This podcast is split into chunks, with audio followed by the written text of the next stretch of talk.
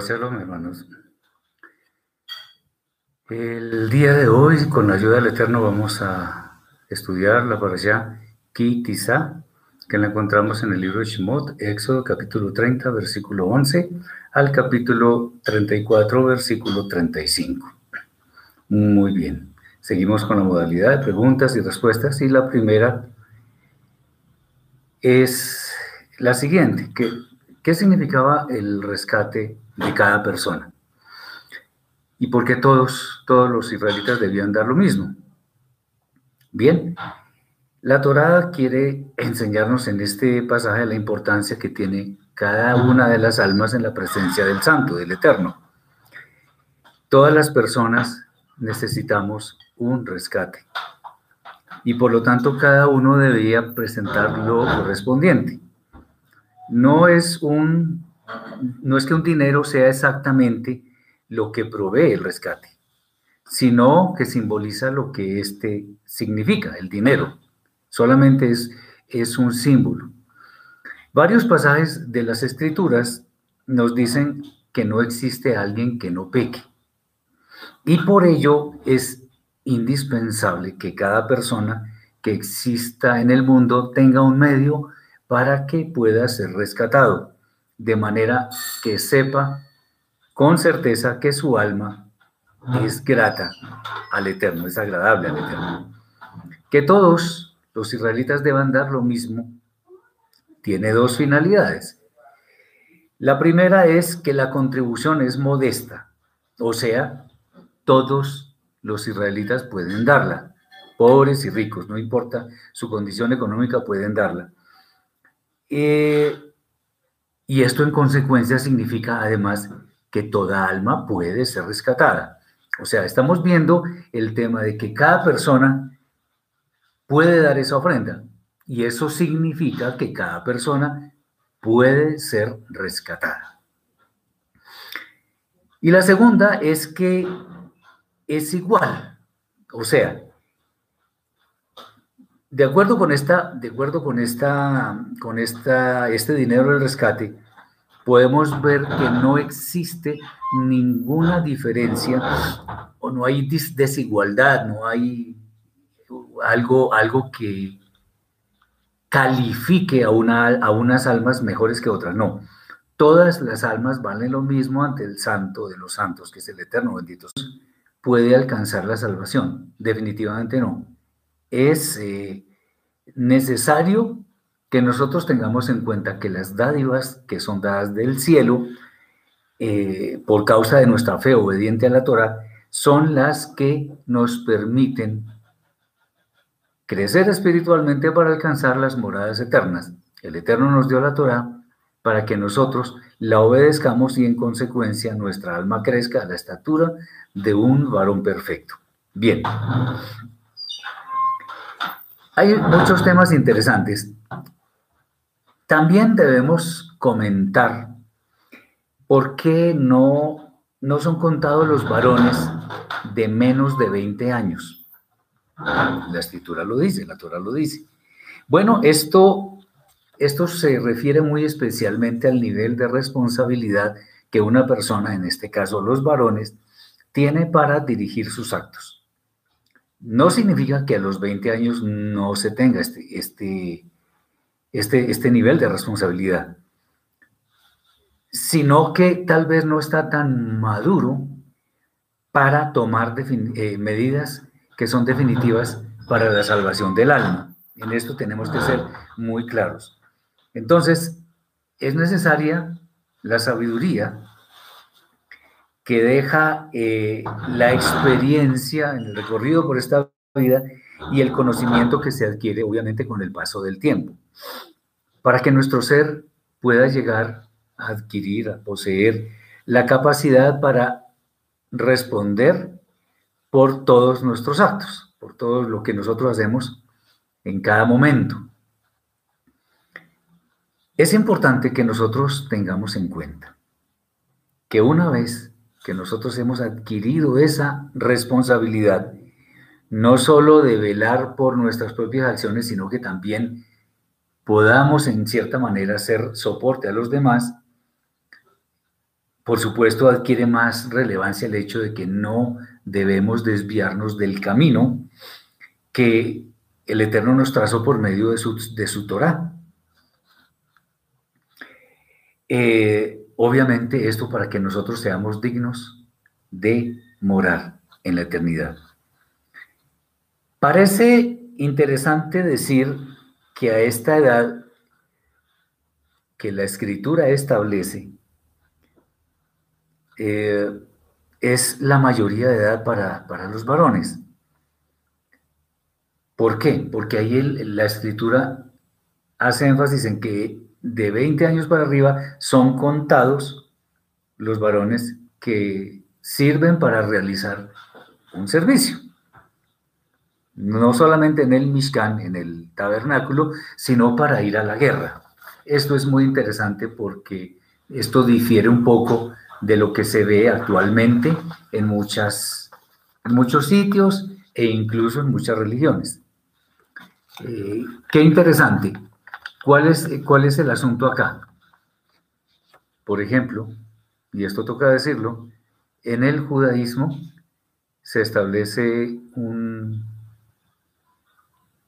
un proceso en el cual las niñas, las mujercitas, supuestamente adquieren la mayoría de edad a los 12 años y los varones a los 13, para lo cual hacen hacen algo que se llama el Bat y Bat Misbah. Y después de esa, después de terminar este Bat Misbah o Bar Misbah, eh, se les deja sueltos, digámoslo así, porque supuestamente ya son responsables de todos sus actos.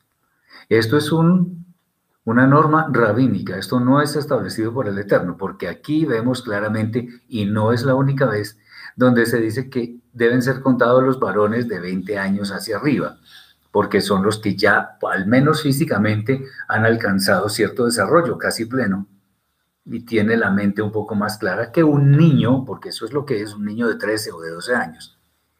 Entonces la mayoría de edad no se da a los 12 o 13 años, sino por lo menos según estas indicaciones que da la Torah, a los 20 años. Eso es lo que está establecido en la escritura. Muy bien. Otros temas, hay muchos temas en esta, en esta. En, la, en, esta, en esta porción se habla también de que solamente se lavaban los sacerdotes, al menos los sacerdotes, las manos y los pies. Bueno, ¿por qué? ¿Por qué solamente se lavan las manos y los pies? Bueno, estos son los miembros de nuestro cuerpo que nos sugieren la idea de hacer cosas. Por eso se habla, por ejemplo, y eso en muchas partes se ve, se habla de la obra de nuestras manos. Y los pies nos sirven para dirigirnos a, los, a, los, a diferentes lugares para hacer. Recordemos que la escritura, especialmente la Torah, nos llama a hacer Obviamente creer es algo importante, pero creer implica obedecer y obedecer implica a su vez hacer cosas. Bien, esto incluye cosas prohibidas y cosas permitidas. ¿Cómo así cosas prohibidas? Pues las cosas prohibidas eh, lo que, lo que nos están diciendo es que no hagamos con los miembros de nuestro cuerpo. Eso es lo que eh, lo que nos da a entender la escritura en una forma muy simple, muy clara además porque no necesita gran exégesis para esto. Si tenemos en cuenta que los coanim, o sea, los sacerdotes, eran hombres que permanentemente se preocupaban por el crecimiento de su propia santificación, o sea, ¿qué es santificarse? Acordemos que la palabra santo, kadosh, significa apartado. ¿Y apartado para qué? Apartado para los propósitos del Eterno. Entonces, una, la santificación es el proceso mediante el cual una persona llega a ser apartada para el Eterno. Eso es la santificación. Entonces, obviamente los Koanim, que estaban inmersos en todo aquello del servicio del Mishkan, en, llevar los objetos, eh, eh, cuidarlos, velar porque el pan estuviera en la mesa, porque la menorá estuviera prendida y todas las labores del, del altar del incienso. Ellos se preocupaban por eso, entonces era, y como son servicios que el Eterno estaba inspeccionando en todo momento, por supuesto, debían eh, ser las personas que mostraran un nivel más alto de santidad. Por lo consiguiente, se puede concluir que eran las personas que menos estaban inmersas en las prácticas pecaminosas, por razones obvias. Por eso es que no era necesaria de acuerdo con la Torah, la purificación de todo el cuerpo, sino solo de las manos y los pies. Cuando estamos hablando que, no sola, que, que solamente era necesaria la purificación de las manos y los pies, no significa que no se bañaran o algo así, sino simplemente cuando iban a oficiar su servicio, no era necesario algo diferente de lavarse las manos y los pies. Eh, por ejemplo, debemos recordar una una sentencia que le dice nuestro Rebe Yeshua, le se lo dice a Kefa, a, Pedro, el que está lavado no necesita lavarse sino los pies, pues está todo limpio. Y vosotros limpios estáis, aunque no todos. Bueno, estas palabras de nuestro Santo Maestro corresponden a, en buena parte a lo que está escrito acá. Entonces, lo que debería ser común en un Cohen, si nos remitimos a la época del Mishkan, es que solo requiera la purificación de sus manos y sus pies, porque todo lo demás permanece limpio. Y esto equivale a decir que el Cohen, el sacerdote, permanentemente observa una vida llena de piedad, de bondad, de santidad. Pero obviamente comete ciertas faltas por error que igualmente necesitan ser expiadas. Recordemos por allá en el libro de Baikra, lo veremos con la ayuda del Eterno, que había una serie de rituales que se deberían hacer, no lo llamemos rituales, sino una serie de pasos que el Eterno estableció para que la persona llegara a, que llegara a una condición en la cual sus pecados por error eran expiados. Ok. De todas maneras, las faltas por equivocación, por ignorancia, por error, obviamente, también necesitan ser expiadas, pero no son faltas tan grandes como las que se hacen voluntariamente. Nosotros, hoy en día, y desde el momento en que el Eterno entregó la Torah, y eso ya lo vimos, eso lo vimos en Shemot, Éxodo capítulo 19, versículo 6, dice el Eterno, y vosotros me seréis un reino de sacerdotes, de Koanim y Goi Kadosh, o sea, gente santa. Entonces, como nosotros hemos sido declarados participantes del reino, y además con condición de sacerdotes, debemos mostrar una conducta que sea santa, o sea, apartada para el Eterno. Y día a día debe ser mejor. Entonces, tengamos eso en cuenta, no son palabras caprichosas, sino que el Eterno quiere que su pueblo, sus hijos, seamos portadores de una gran santidad porque esa es la que va a hacer luz a las demás naciones, condición que fue una de las tantas que estableció el Eterno para el pueblo de Israel. Bien. Hay muchas cosas, el aceite, eh, el incienso. Vamos a ver, por ejemplo,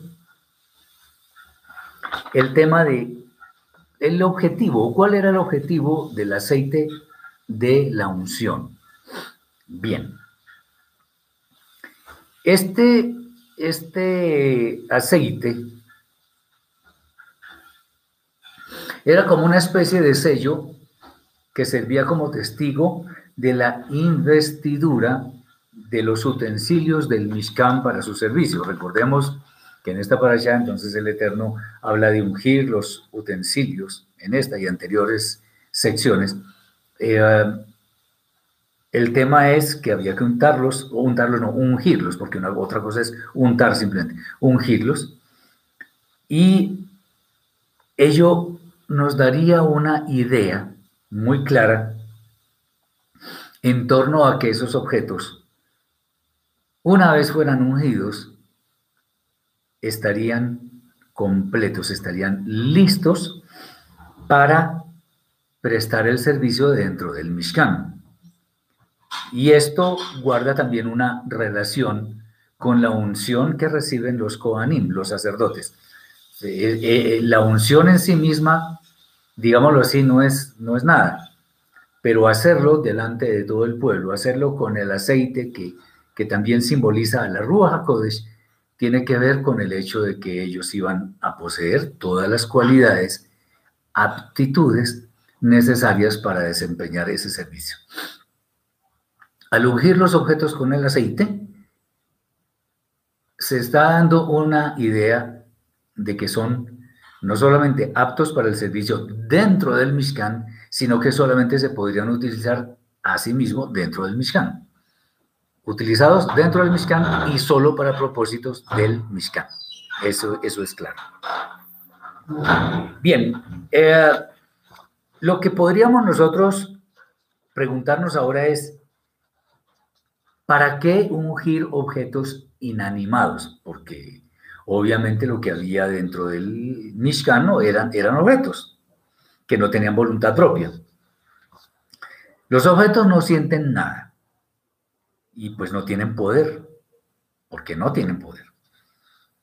Entonces, no tienen poder, pero el hecho de que se les ejecute una acción de ungirles nos quiere mostrar una serie de realidades espirituales que son importantes para nosotros, porque todo lo que el Eterno nos muestra en su Santa Torah tiene que ver con tipologías, bien sea del Mashiach o de cosas que tenemos que hacer en nuestra vida, en una forma muy pedagógica que nos va a facilitar el entendimiento de todas las cosas. Por ejemplo, el aceite, que es símbolo de la presencia del Eterno, es símbolo de la Ruach Kodesh, estaba obviamente presente en todos los utensilios. Y como cada uno de ellos tiene que ver con algún aspecto en nuestra vida, es necesario entender que solamente la presencia del Eterno en nuestra vida, imprimiendo su Torah en nuestra mente y escribiéndola en nuestro corazón, con esas condiciones es como nosotros podemos ser aptos para el servicio dentro del reino del Eterno siendo luz a las demás personas. Entonces, eh, con esa unción, lo que se está simbolizando es que nosotros hemos de tener la, mente, la Torah en nuestra mente y nuestro corazón para que podamos cumplirla. Recordemos que por allá en el profeta Sejarguía, o sea, Zacarías capítulo 8, versículo 23, dice que 10 personas de las naciones se asirán cogerán el manto de un judío porque dirán que quieren ir con él, porque saben que el Eterno está con él. Y acordémonos también que el Rav Shaul, el apóstol Pablo de bendita memoria, él dice en la carta a los Romanos capítulo 2, versículo 28 y siguientes, que el verdadero judío no es el que lo es exteriormente en la carne, o el que lleve una vestimenta que parezca judío. Un judío, o sea, una persona porque lleve una equipa puesta o un sombrero o un abrigo negro, no por eso es judío. Judío no es el que lo es exteriormente, sino en lo interior. Acordémonos de eso. Y eso es importante, porque si en nuestro interior está escrita la Torah, para que podamos cumplirla, entonces evidentemente sí estamos siendo esos instrumentos idóneos que el Eterno escogió para que fuéramos luz a las demás naciones. Por eso es que nosotros tenemos que entender que todo lo que está escrito en torno a los utensilios también nos aplica hoy en día.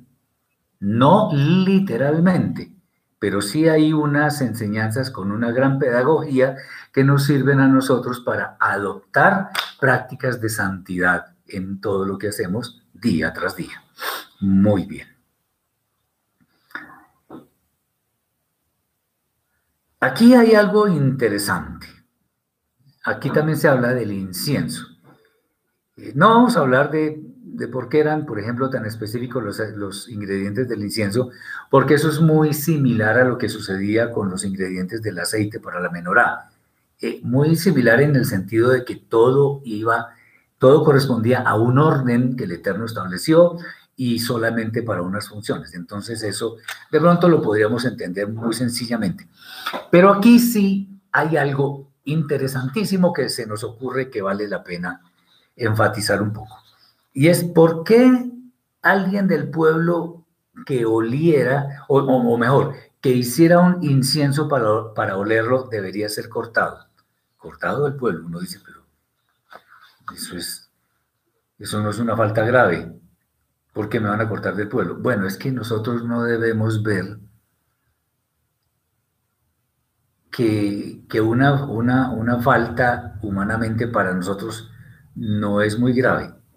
Acordémonos, de acuerdo con lo que hemos visto en varias exposiciones, una falta la debemos ver en la medida en que veamos el castigo por no cumplirla o por violarla o algo así.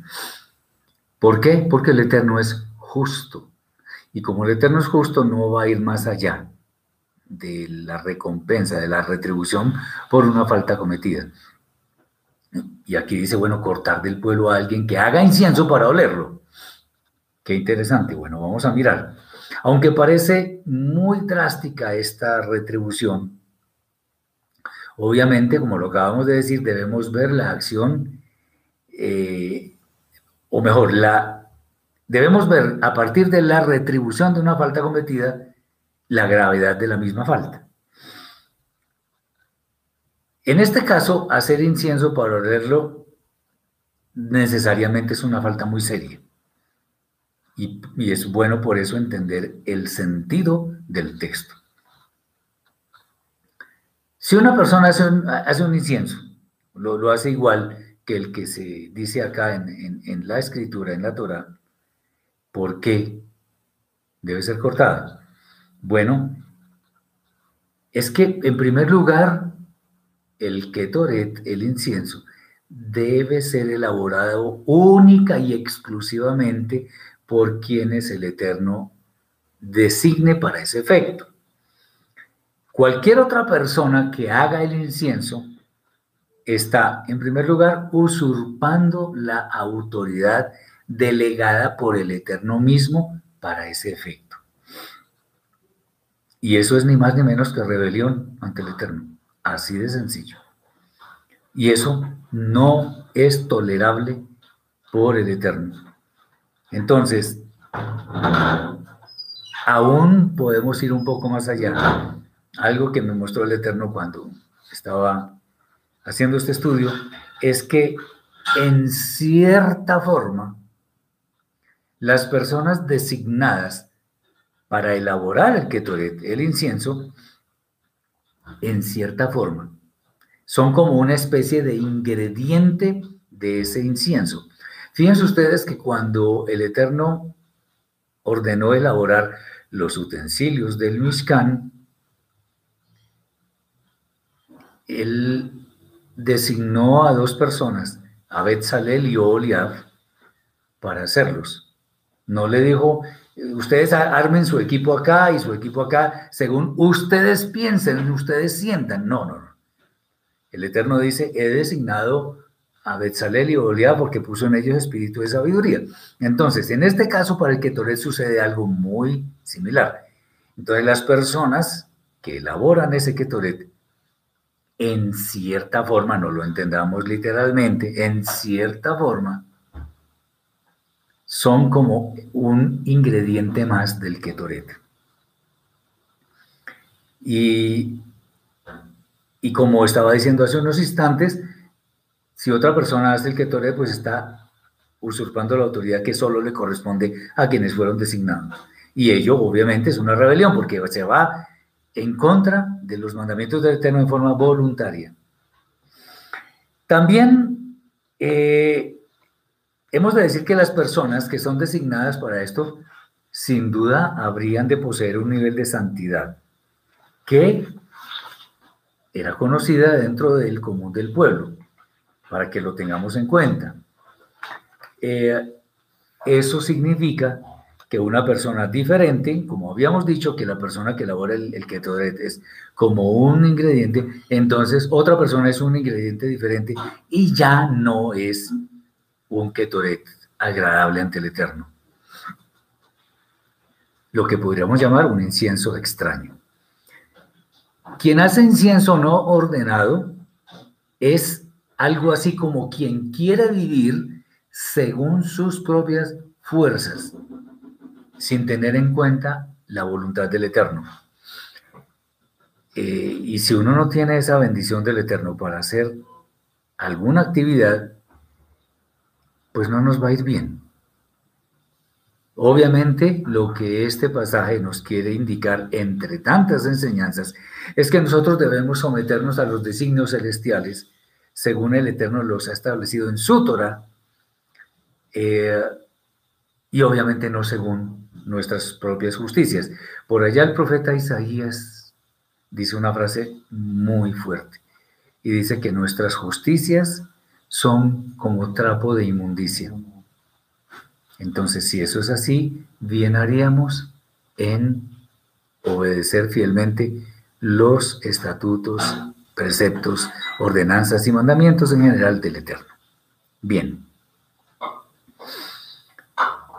Bueno, es bueno hablar un poco más también sobre esto, pero es en, otro, en otro aspecto. Si a Moshe se le había mostrado el modelo de los objetos del Mishkan, ¿por qué llamar a otras dos personas para la elaboración de los mismos?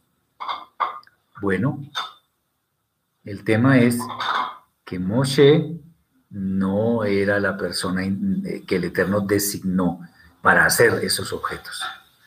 No todo debía ser realizado por él, aunque fuera una persona con mucha capacidad, con mucha sabiduría, todo lo que ya sabemos, pero no era él el designado para eso. Eh, Moshe fue el depositario de la confianza del Eterno para guiar al pueblo, para enseñarles, para juzgar y todo aquello. Eh, incluso le dio las instrucciones en cuanto a la elaboración de los utensilios, pero él no los iba a hacer. Entonces, si Moshe, un hombre con tanta santidad, con tanta sabiduría, con tanto poder también, no era el designado para esto, ¿qué quiere hacernos ver la Torah en, torno a este pasaje? Bueno, entre tantas cosas, lo interesante es que, que la Torah nos dice acá que nos necesitamos unos a otros. Hay algunos que sirven como guías, y eso está bien.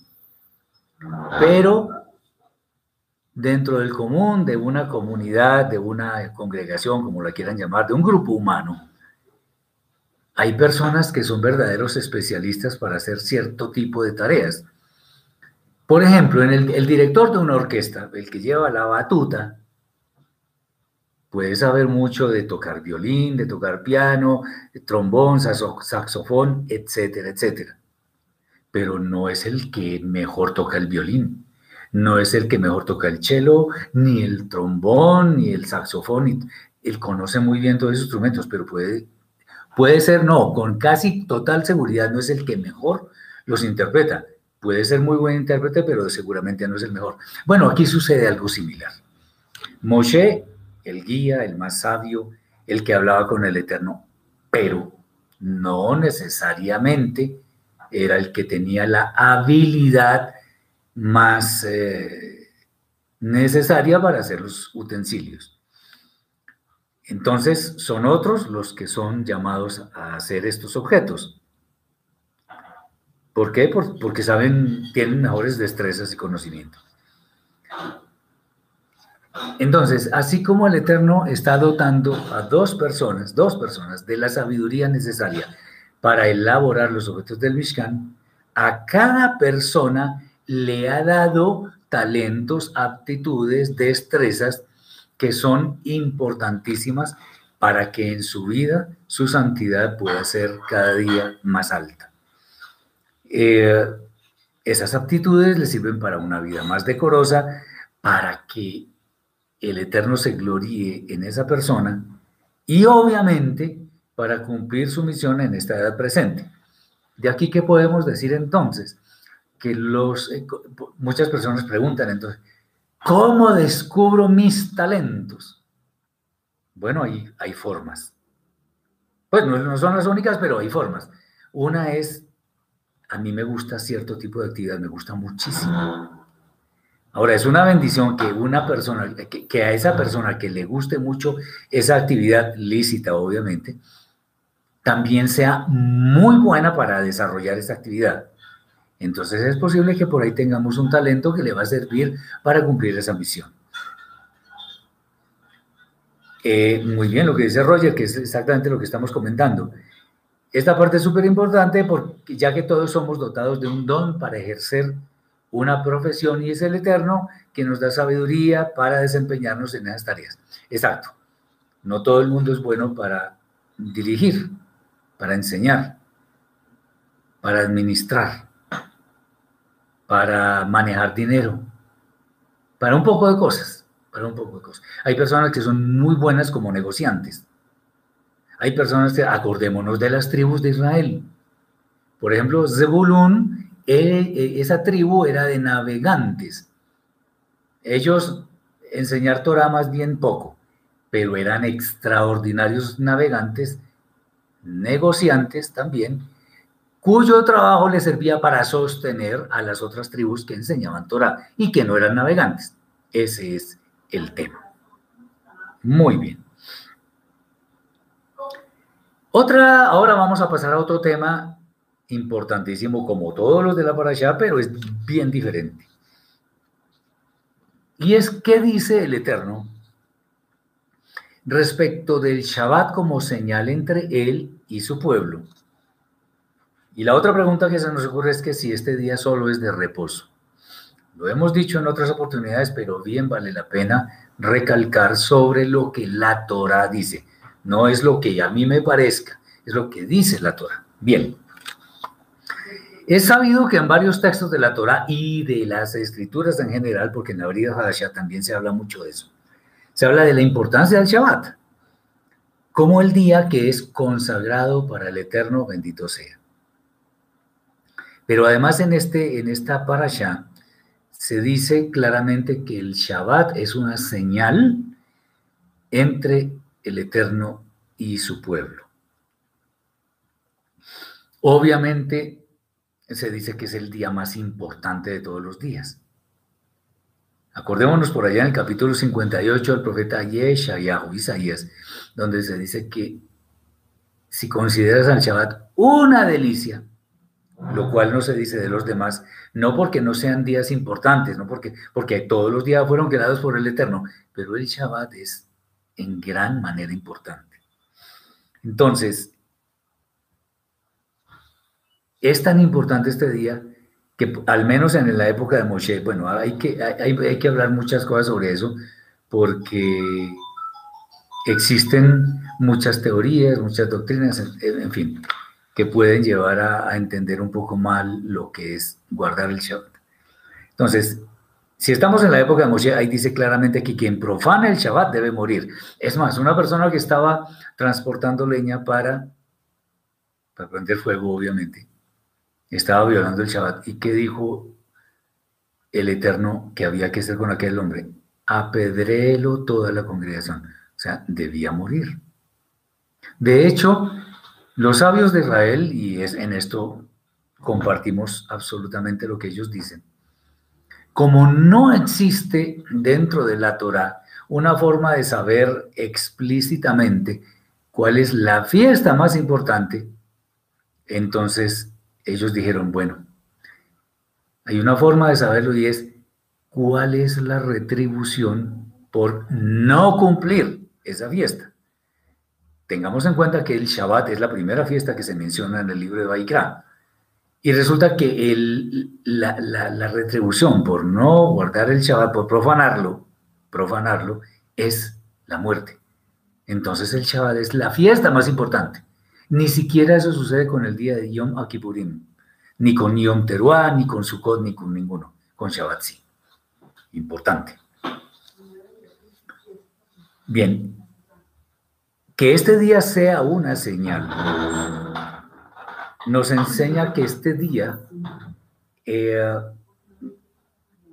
da una gran parte de la identidad de un hijo de Israel ante el Eterno, pero obviamente también ante las demás naciones. Es un distintivo muy especial, el Shabbat es un distintivo muy especial y eso hay que, hay que saberlo. Pues eh, es un día del cual el Eterno dice, acuérdate del Shabbat para santificarlo, cosa que no se dice de los demás días. También nos dice que, o quién mejor, está del lado del Eterno, porque si es un símbolo, es una señal entre el Eterno y su pueblo, quien lo guarde está demostrando que es un hijo del Eterno. Y hacer eso es estar de acuerdo con los mandamientos del Eterno, y además entender algo muy importante y es que todo lo que existe fue creado en seis días. Eh, pero también, digamos, muestra en una forma muy especial hacia quién el Eterno muestra su complacencia, porque él mismo se identifica con esa santidad que identifica a este día, que es el más especial de los días. Como el Eterno no cambia, no cambia sus decretos, ni sus leyes, ni sus mandamientos. Por ello, el día de Shabbat no ha cambiado en importancia, porque el Eterno mismo consagró ese día. Y eso está escrito en el libro de Bereshit. Eso no lo hizo con ningún otro día.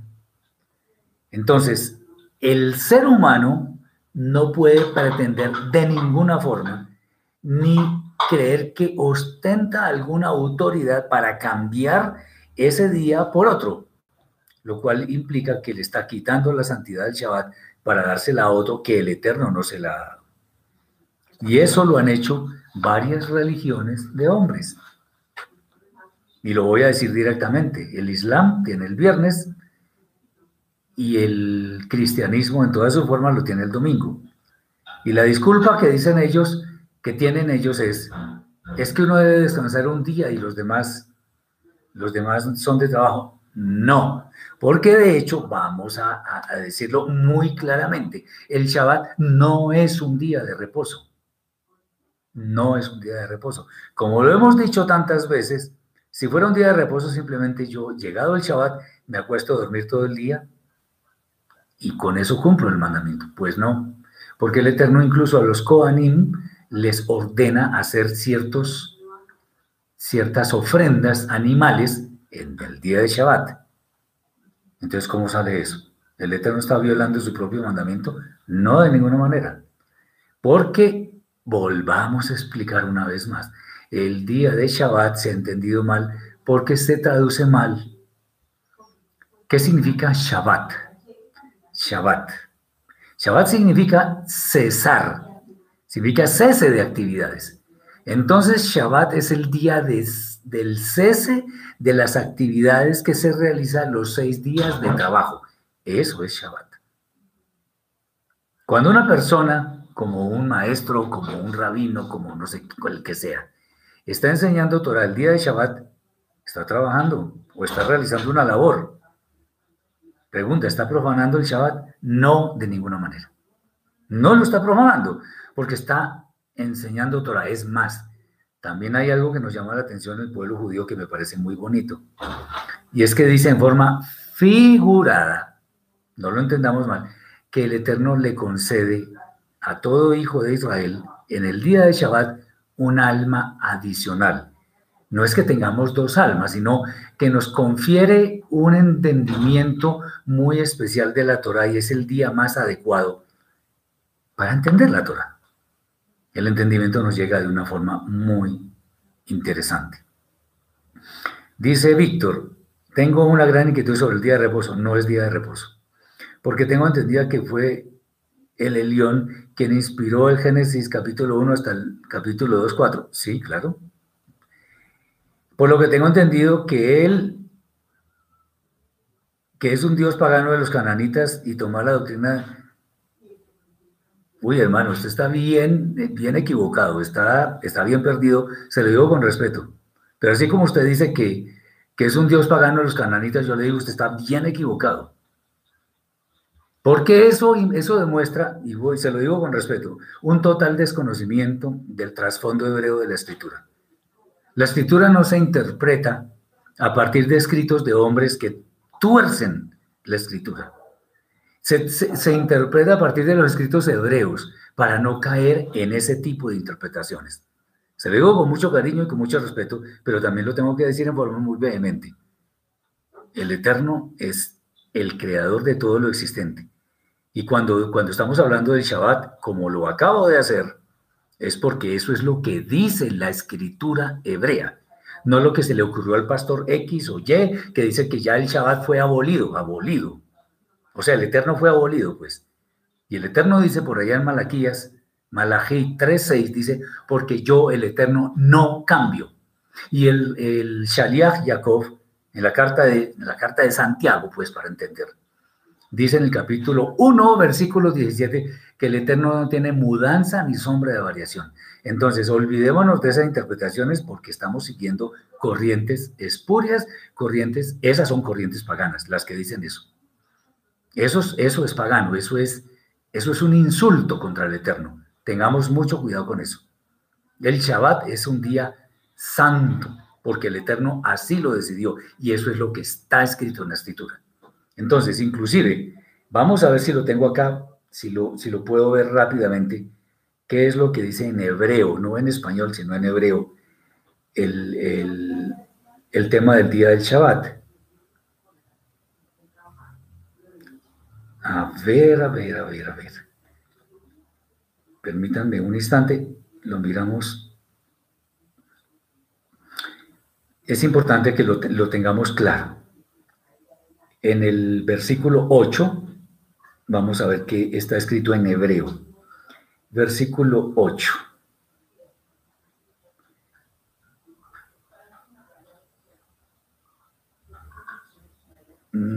A ver. Ah, ok. Zahor et Yom Shabbat. Acuérdate. Zahor significa acuérdate.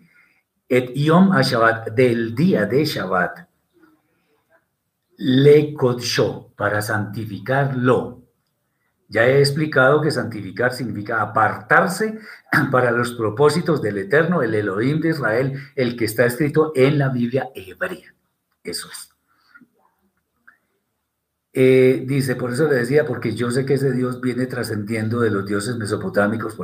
Ok, no, nada que ver. Nosotros no estudiamos ni, ni a Mesopotamia, ni cristianismo, ni nada de esas cosas, estudiamos la Torah.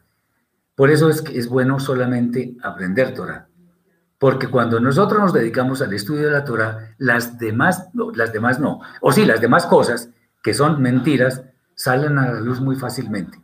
Entonces, cualquier cosa que no huela a Torah, ya huele mal y fácilmente sale a la luz. Ese es el tema. Entonces, tengamos mucho cuidado con eso. Bien.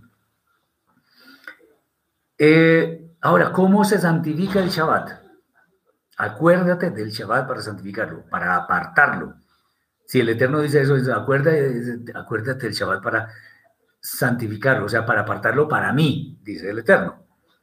Bueno, para dedicarlo al Santo de Israel, pues lo mejor es estudiar la Torah y hacer tefilá, o sea, oración. Y el, esa es una forma en la cual tenemos nuestra mente ocupada en lo que es santo, en lo que es consagrado al Eterno. Ahora, obviamente, también la característica especial del Shabbat es cesar de las actividades que son eh, típicas de los seis días de trabajo, o sea, no hacer el trabajo que hacemos los seis días. Eso implica en cierta forma, en cierta forma, un reposo. ¿Reposo en qué sentido? De, hacer lo mismo, o sea, más bien cesar de esas actividades. Eso es lo que manda el Eterno. Nada más. Bien. Muy bien. Vamos más adelante porque aquí viene un episodio muy triste en el, en el seno del pueblo de Israel y es el tema del becerro de oro. Y la pregunta que queremos hacer es ¿por qué Aarón consiente en hacer una imagen? Bueno, hay que leer todo de acuerdo con lo que está escrito. Otra vez. Eh, para un lector desprevenido de este pasaje, podría ocurrírsele que de pronto Aarón cedió a alguna tentación o algo así. Pero como él era un hombre que se caracterizaba por guardar el shalom, la paz, entre todos los hombres, entonces, en cierta forma, podríamos decirlo figuradamente, que se permitió esa licencia con qué fin? Con el fin de dilatar, de prolongar un poco la espera del pueblo que quería acomodar al lugar un Dios visible. ¿Por qué? Porque Moshe no aparecía, porque él dijo que iba a ir al monte y se estaba demorando mucho. Se estaba demorando mucho según el pueblo. De aquí que sea tan importante cultivar la paciencia, porque la paciencia es una virtud de sabios. Paciencia, que también implica dominio propio. Bueno, todo va enlazado. Lo que sí podemos asegurar es que Aarón de ninguna manera, eso no lo podemos afirmar de él, quiso llevar al pueblo a la idolatría. No, de ninguna forma. Ah, simplemente él quería como demorar un poco ese deseo que tenía la gente de hacer algo que sí evidentemente era un ídolo. ¿Y eso para qué? Como para darle tiempo a Moshe de que llegara. Pero el Eterno sabe cómo hace todas las cosas. Eh, ante una multitud que clamaba por alguna acción especial por parte de Aarón, pues era, no era fácil manejar esas emociones que tenía el pueblo, que tenía el pueblo en ese momento. Moshe no llegaba, no llegaba, no llegaba y el pueblo desesperado. Entonces, de alguna forma querían algo.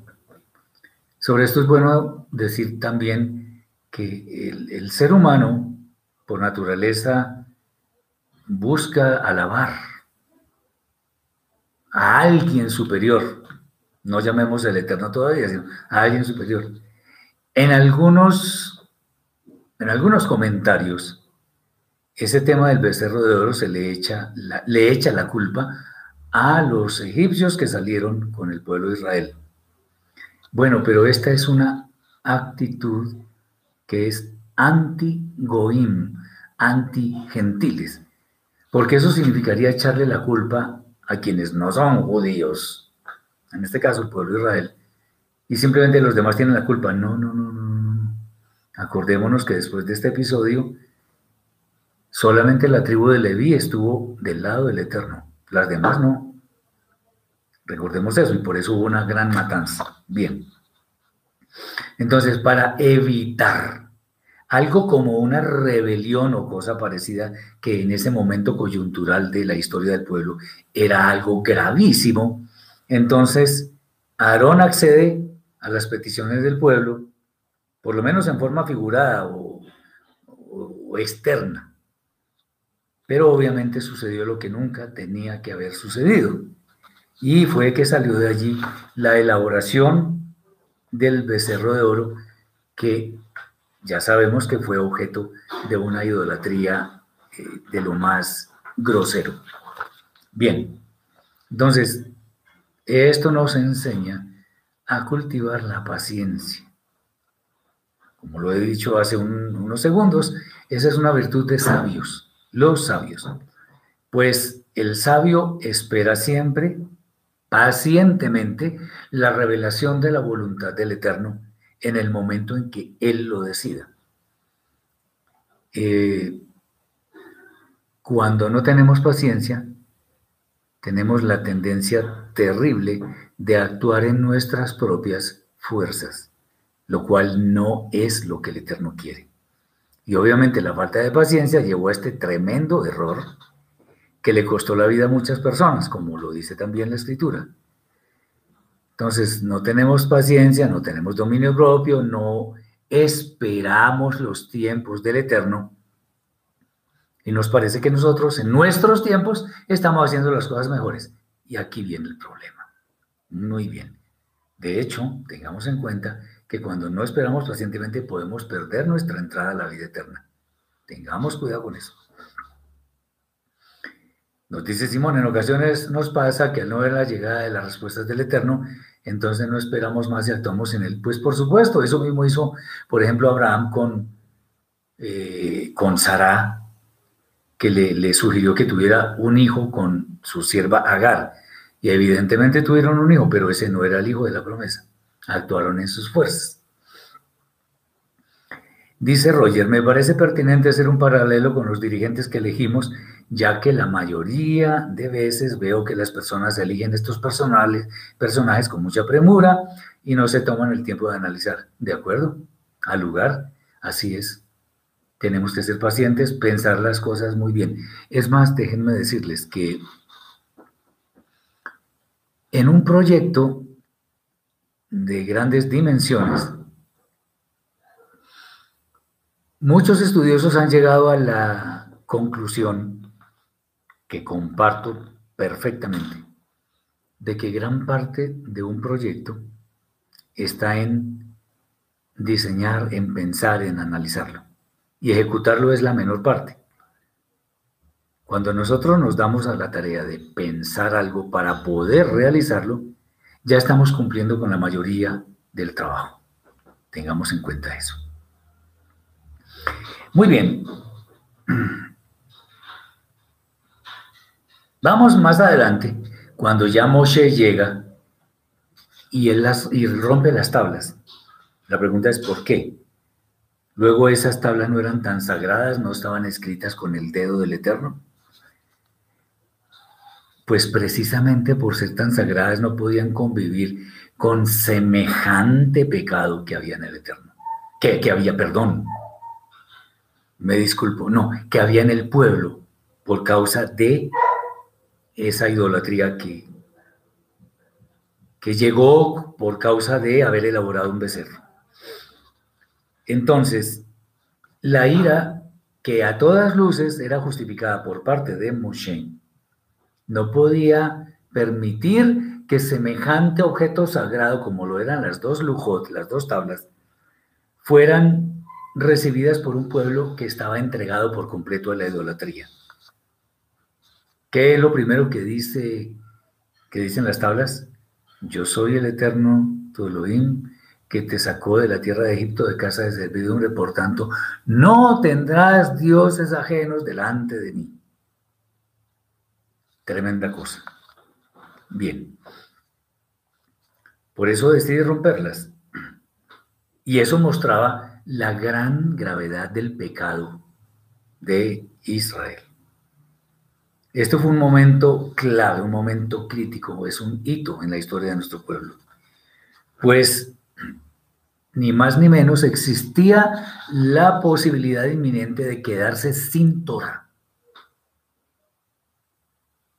a no ser por aquello de que la misericordia del Eterno, que siempre está presente, decidió repetir el proceso de las tablas haciendo otras, que iban a ser las que iban a persistir.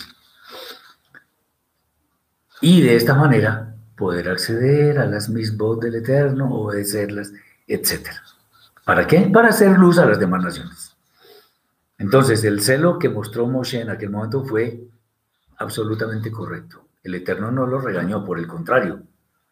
Cuando el Eterno hizo las tablas, le dijo Moshe, mi pueblo se ha corrompido. Eso fue como decirle a Moshe, actúe. Y Moshe actuó. Acordémonos que con los fragmentos y eso, bebieron agua con esos fragmentos muchos del pueblo. Bien. Esto nos llama a algo muy importante. Las misbot del Eterno son realmente importantes, son sagradas para nuestra vida, deberían serlo para todos nosotros.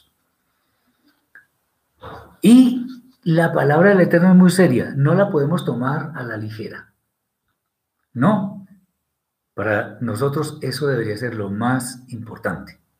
Por eso estudiamos la Torah de acuerdo con el trasfondo hebreo de la escritura, para entenderla más y obedecerla en la forma que el Eterno decidió, no como a nosotros se nos ocurre. Además, tengamos en cuenta que esos, esas misbos que no cumplamos serán jueces nuestros el día del juicio. Entonces no podemos ser indiferentes ante todas las advertencias del cielo en torno a guardar nuestra santidad y obedecer fielmente las mismas del Eterno. Bien, vamos más adelante. Ya sabemos que Moshe volvió a subir, que recibió otras tablas, etc. Pero hay algo más adelante que, es, que nos dice que el Eterno hablaba con Moshe cara a cara. ¿Qué significa eso? Bien, recordemos que en la escritura, especialmente en la Torah, existen muchas figuras en forma de antropomorfismos. ¿Qué es un antropomorfismo? Es una característica del ser humano que se le da al Eterno en los escritos de la Torah. No porque los tenga, sino porque de esta forma nosotros entendemos cuál es, digámoslo así también figuradamente, la actitud del Eterno en torno a nuestras acciones. Eh, dice Víctor, comparte lo que, lo único que me cuesta entender es que en Génesis 1 hasta el capítulo 11 contiene diversos géneros de literaturas. No, es la misma, es, todo está escrito en hebreo, es la voluntad del Eterno. De pronto, si quiere, me puede escribir a mi correo y hablamos más eh, profusamente de ese tema. Entonces, si mis hermanos me quieren ayudar con el correo para Víctor, les ruego el favor de que le den para que él me escriba y podemos hablar más de este tema. Por supuesto, me agrada comentar sobre estas cosas. Bien, entonces volvemos. Los antropomorfismos son dados en la escritura, especialmente en la Torah cuando dice, por ejemplo, el Eterno dijo, bajemos y confundamos sus lenguas. Que el espíritu del Eterno, de Elohim, perdón, no del Eterno, ahí no dice así. El espíritu de Elohim se movía sobre la faz de las aguas. Se movía, el Eterno se movía, el espíritu se movía. O los, magos de Egipto dijeron, dedo de Elohim es esto. El Eterno tiene dedos o en la misma creación. Y dijo Elohim, sea la luz y fue la luz. Dijo. Todas esas cosas son antropomorfismos que deben, deben ser entendidos en su justa dimensión para no hacer interpretaciones equivocadas, porque ese es el problema de prácticamente, yo diría que de todas las religiones que existen. Los cristianos tienen unas interpretaciones, los judíos otras, los adventistas otras, los, los testigos otras, una mezcolanza terrible. Y lo, lo, chistoso, porque eso es chistoso, es que todos dicen que tienen la verdad revelada. No, ninguno. La verdad revelada tiene, la tiene la Torah. Punto. O sea, eso no se puede discutir. Bien, entonces aquí hay un, un, un asunto que nos dice que el Eterno hablaba con Moshe cara a cara. Pero luego la Torah misma no dice que nadie puede ver al Eterno y morir. Bueno, ¿qué pasa cuando dos personas se miran cara a cara? O hay, eh, hay personas que dicen, míreme a los ojos. O, porque eso implica como cierta intimidad, cierta confianza, cierta... Eh, existe cierta Sí, intimidad, básicamente, espiritualmente hablando. Dice Marcela, en Shabbat puedo calentar la comida en la estufa. Hay muchas opiniones en torno a esto. Los judíos dicen que no se puede porque no se, no se puede encender fuego. Pero entendamos un poco esto y es que encender fuego en aquellas épocas era una tarea muy complicada había que recolectar leña, había que hacer ciertas, frotar ciertos pedernales y con cierta fuerza, en fin, ahora simplemente es hundir un botón, algo así. Lo interesante es que en el pueblo judío, ahí sí, en medio de sus alajot, sus normas, dicen que es, ellos dicen, yo no lo digo, ellos dicen, que es una mitzvah comer caliente en Shabbat. No, no sé de dónde sacan eso. Pero lo interesante es que, en cierta forma, no, no así como lo dicen ellos, pero sí guarda una relación con la gloria que tiene el Shabbat. Y es que en el Shabbat debemos deleitarnos con lo mejor. Y pues la comida fría, a no ser de que sea una ensalada fría, por ejemplo. una comida fría, una sopa fría no sabe a nada. si me entienden?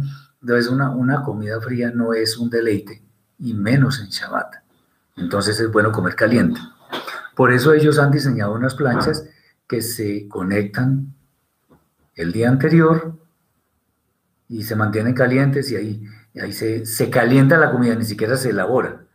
Bueno, eso es lo que dicen ellos. El tema es que es la dificultad para encender. Es posible que por eso se haya establecido no encender fuego. Ahora, eso también tiene otras connotaciones a nivel espiritual, y es que, por ejemplo, cuando una persona se pone colorada de la vergüenza, por ejemplo, la cara se pone muy caliente. Eso es también una forma de encender fuego, o sea, de avergonzar a alguien, cosas de ese estilo. Entonces, calentar la comida en la estufa, yo la verdad no, no sería tan, tan demasiado estricto, aunque, pues si, si no es con fuego es mejor. Pero el tema es que se ha ido a unos extremos que son inconvenientes, porque entonces se hace la Torah más difícil de cumplir. Y la Torah misma dice de ella que es fácil de cumplir. Después hablaremos de esos temas un poco más en detalle. Bien. Entonces, hablar cara a cara. Ahí lo que el Eterno está tratando de enseñarnos es que, de acuerdo con esto que hemos dicho, que hay más intimidad, hay más confianza, pues lo que pasa es que el Eterno le está justamente depositando la confianza a Moshe. ¿Por qué? Porque Moshe demostró ser fiel a lo que el Eterno estableció. Dice Simón, el rostro también se calienta por la ira. Totalmente de acuerdo, eso también es otra forma. Bien. Aunque Moshe cometió una falta que le impidió eh, entrar en la tierra prometida, hizo lo demás de acuerdo con la voluntad del Eterno. Hablar cara a cara significa, significa perdón, hablar sin ningún tipo de prevención, sin temor, sino más bien con confianza. Eh, y también habiendo la seguridad de que va a haber una respuesta a todo aquello que uno hable. ¿Cómo así que una respuesta? Porque es que en realidad la oración, la tefila es hablar con el Eterno. Muy bien. Ok, entonces,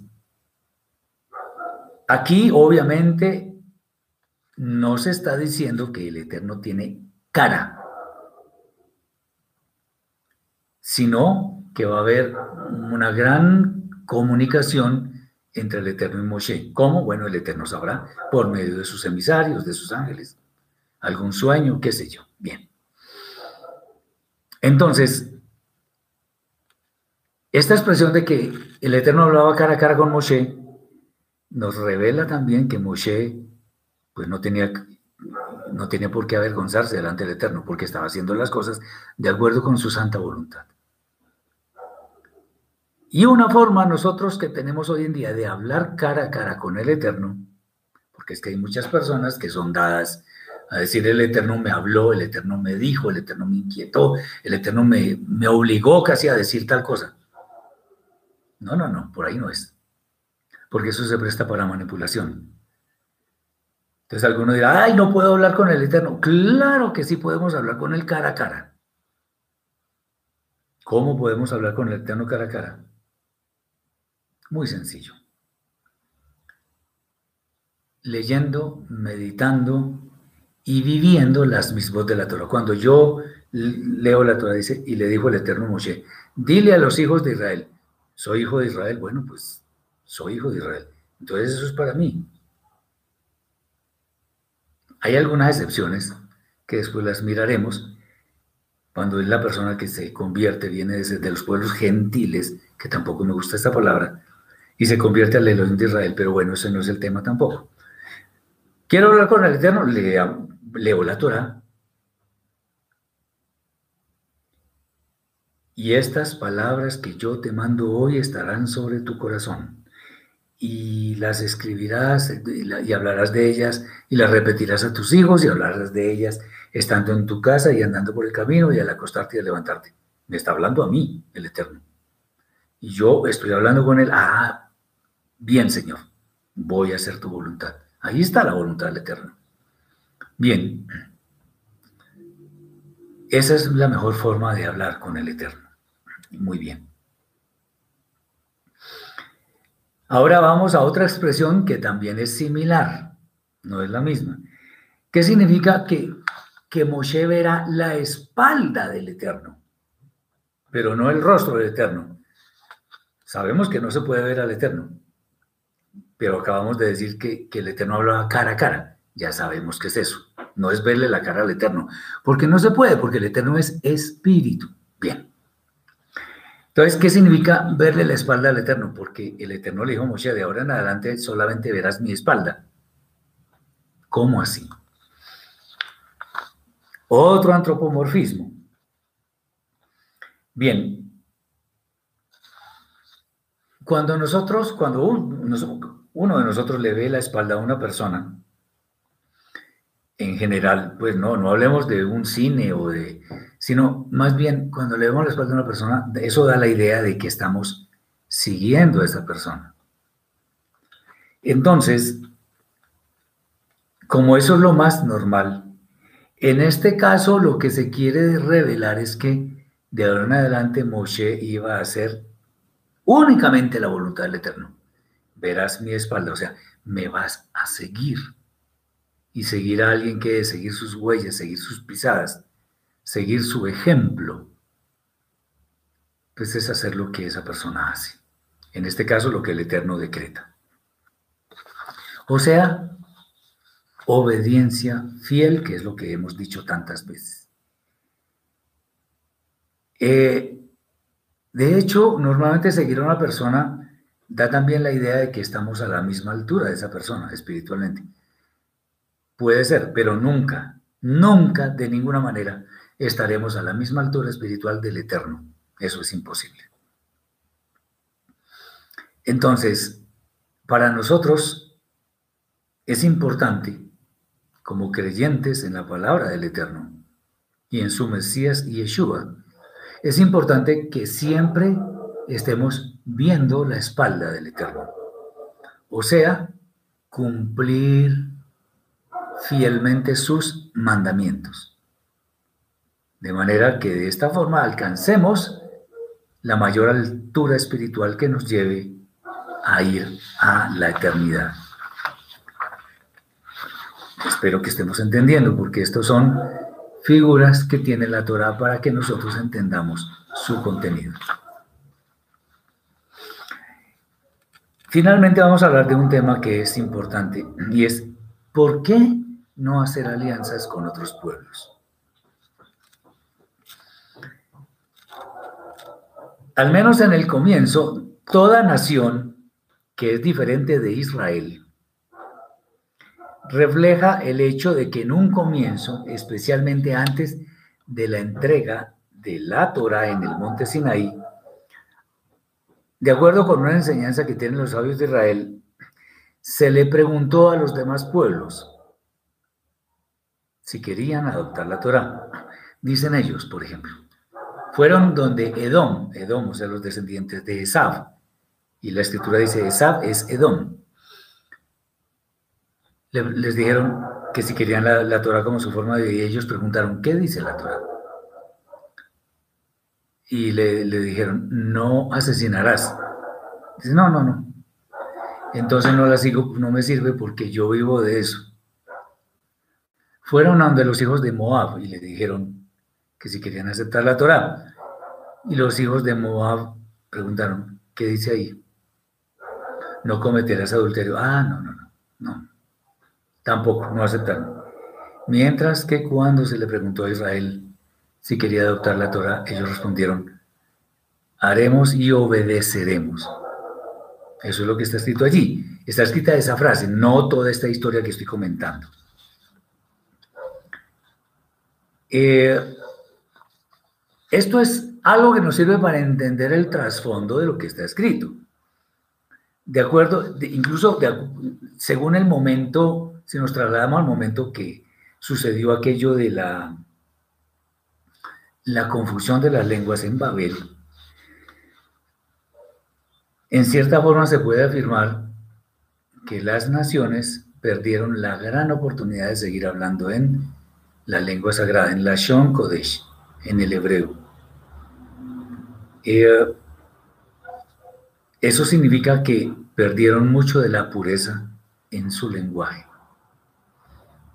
eso no significa que eso vaya a permanecer siempre, porque quien se arrepiente, quien hace ticuna, entonces va camino otra vez a recuperar lo que había perdido. Esto significa que en cierta forma la espiritualidad de las demás naciones es diferente a la de Israel. Aquí uno empieza a entender por qué el Eterno escogió a Israel y no a otra nación para hacer luz a las demás naciones. Obviamente, también entendemos o podemos responder la pregunta de por qué no hacer alianzas con otros pueblos. Clarísimamente estamos viendo que hay idolatría. Y nosotros no podemos conectar con esa forma de vida porque sin duda vamos a tener una retribución que no nos va a gustar y es que de pronto podemos perder nuestra entrada en la eternidad.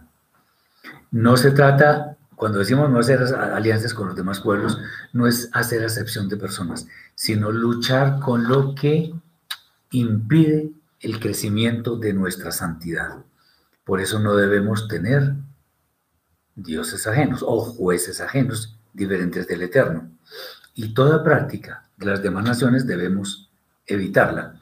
Alguna vez, como lo he comentado en diferentes oportunidades, un sabio que es a quien yo admiro y le profeso un gran cariño, dijo en una enseñanza, todo lo que sea popular no es bueno. Y si vamos a entender qué significa eso, es cierto, o sea, toda práctica que el mundo ofrezca como beneficio para nuestra vida simplemente no es bueno y, y no es interesante. Entonces están los movimientos LGBTI, está hacer negocios en maneras que son ilícitas, el sexo indiscriminado y muchas otras cosas. Es más, básicamente la práctica del hedonismo, o sea, el placer como punto central de nuestras vidas. No, así no es. El Eterno quiere otra cosa, que es santidad. Dado que mañana no tenemos alguna, no tenemos exposición, ya, ya había comentado anteriormente, voy a hablar sobre un asunto adicional que lo he explicado en otras oportunidades, pero como en la Torah se trata de repetir repetir para aprender más, entonces me voy a, a dar esta oportunidad. Aquí en esta parasha está la sentencia, no cocerás o no cocinarás el cabrito en la leche de su madre. En principio debemos decir que el significado de este texto es literal. O sea, si vamos a comer un cabrito, no debemos cocinar ese cabrito en la leche de la madre de ese cabrito. Puede ser un poco incomprensible, pero eso tiene que ver con otro tipo de cosas que trascienden la espiritualidad. Y es, por ejemplo, la misericordia que se debe tener con la naturaleza de no mezclar. Eh, acordémonos, por ejemplo, de que una que los pichones de pajaritos no se pueden tomar cuando está la madre con ellos y cosas de estilo. Por pura misericordia, aquí es algo similar. Pero ese no es el punto que quiero tratar, sino, digamos, hay una interpretación rabínica que es muy popular, que la transformaron en el hecho de que no se puede comer carne roja simultáneamente con productos lácteos. Médicamente se puede entender algo porque la carne roja con la leche no le conviene mucho al cuerpo, pero no es una prohibición de la Torah, porque en la Torah nunca dice no comerás productos lácteos con carnes rojas, eso no está dicho. Ellos dicen algo interesante y es que la carne proviene de un animal muerto y la leche de un animal vivo, entonces que no se debe mezclar vida con muerte. Pero tampoco es, digamos, eso es cierto, pero, pero no es eso lo que quiere decir el texto. Entonces, eh, debemos someternos a lo que la escritura nos permite interpretar. Hasta tal grado de exageración ha llegado la alajá del judaísmo rabínico que incluso prohíben comer aves con productos lácteos. Y la pregunta que yo hago, que puede ser hasta chistosa, divertida, curiosa, pero es que es cierto, ¿qué leche se le puede sacar a una gallina, por ejemplo? Eso no tiene sentido. Entonces, poner ese cerco, con las aves es absurdo. Pero ellos dicen que hay que, que si se come carne para poder eh, ingerir leche, entonces toca dejar pasar al menos 5 o 6 horas para digerir suficientemente. Bueno, y entonces cuando uno va al pasaje en la Parashá Bayera, cuando vienen tres ángeles eh, donde Abraham, y Abraham le dice a Sara que mate un, un animal para comer. Y después dice que la, escritura que ahí había mantequilla. ¿Cómo sale eso si la mantequilla proviene de la leche? Comieron con, con la carne. Entonces dicen, no, fue que ellos esperaron seis horas y, pudieron ingerir la mantequilla. En serio, la Torah no dice eso. Yo nunca he leído eso ni en hebreo, ahí no dice eso. Entonces no inventemos, porque eso no es así. No inventemos. La Torah dice claramente, cuidarás de hacer todo lo que yo te mando. No añadirás a ello ni de ello quitarás. Eso lo dice el Eterno, no lo digo yo. Bien. Pero sí hay algo interesante. Y es una interpretación en forma de sod, que tiene que ver con el contenido de esto. No cocer el cabrito en la leche de su madre. Entonces, Cocinar, ¿qué significa? Bueno, la palabra cocinar tiene que ver con someter al fuego, al rigor, un alimento, para transformarlo, para que se pueda comer y todo aquello. Pero el fuego es rigor. ¿Con qué se le quita la escoria al oro? Con fuego. ¿Con qué se extinguen ciertas basuras con fuego. Así estaba en el, en el valle de Inom, la Geena, que Inom, por eso ese término se emplea para el infierno. Se extingue porque, o sea, la, basura se quema para que no produzca epidemias y qué sé yo. Bien, entonces el fuego, cocinarnos nos, nos habla del rigor.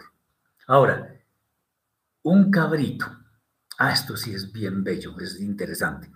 Recordemos cuando nuestro santo maestro estaba diciendo que en el momento en que el Hijo del Hombre venga a juzgar, pondrá a los buenos a la derecha y a los malos a la izquierda, o sea, como ovejas y cabritos, eso está escrito.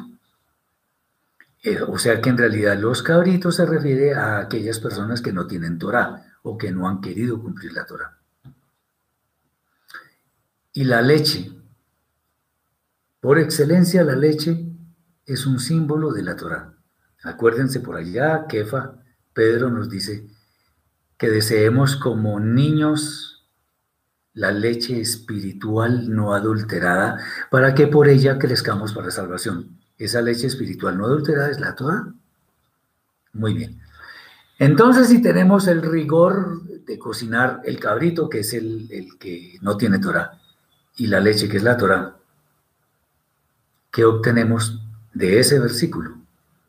Que no deberíamos, quienes conocemos algo de la Torah, no deberíamos, como decimos aquí en nuestro país, no coger a bibliazos a la otra persona, o sea, no someterla al rigor de la escritura porque es una persona que no sabe Torah, que no tiene Torah.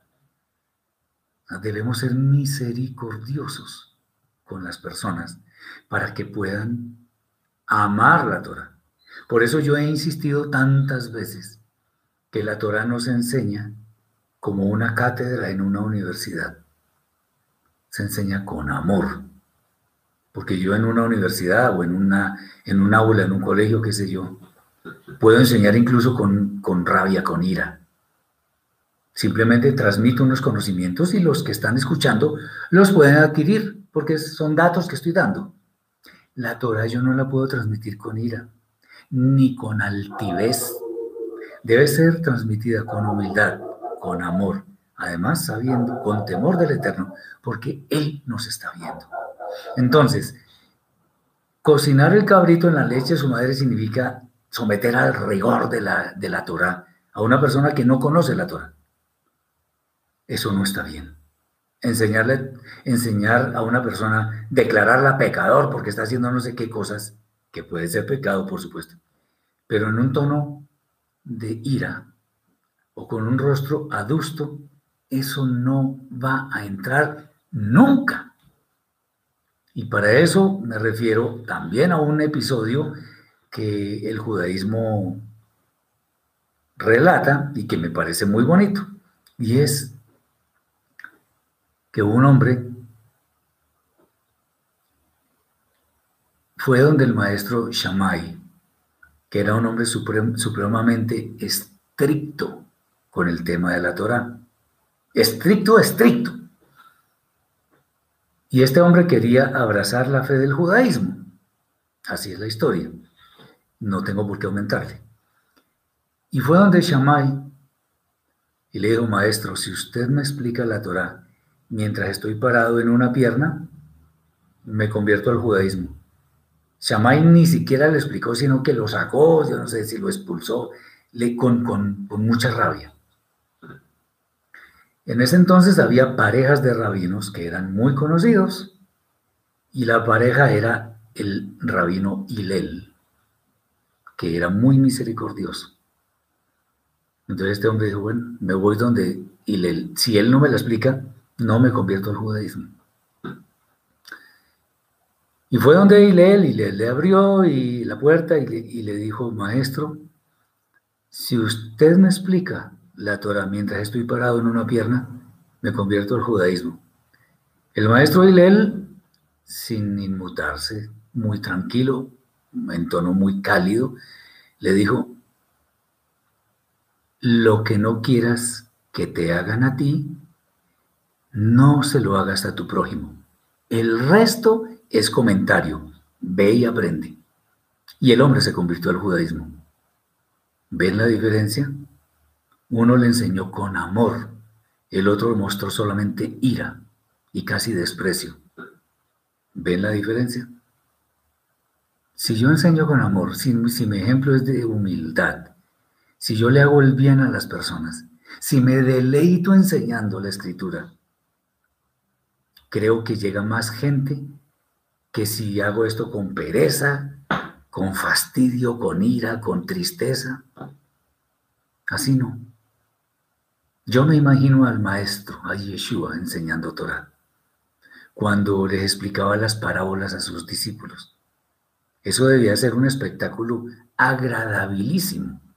Bueno, si no tenemos amor para enseñar la Torah, no, ni nos arriesguemos porque no vamos, quienes estamos siendo los interlocutores, no vamos a aprender nada.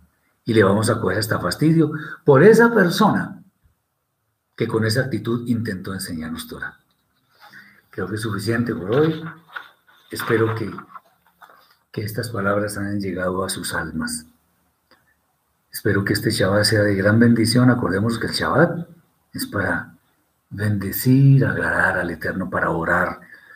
Más que para pedir por nuestras propias peticiones, es por orar, para que el Eterno nos dé más estatura espiritual, más eh, nos haga acercar más a la gente, que llegue más, más personas, y obviamente para estudiar el contenido de la Torah misma y llevarlo a nuestra vida de manera que podamos ser instrumentos eh, aprobados en la presencia del Eterno.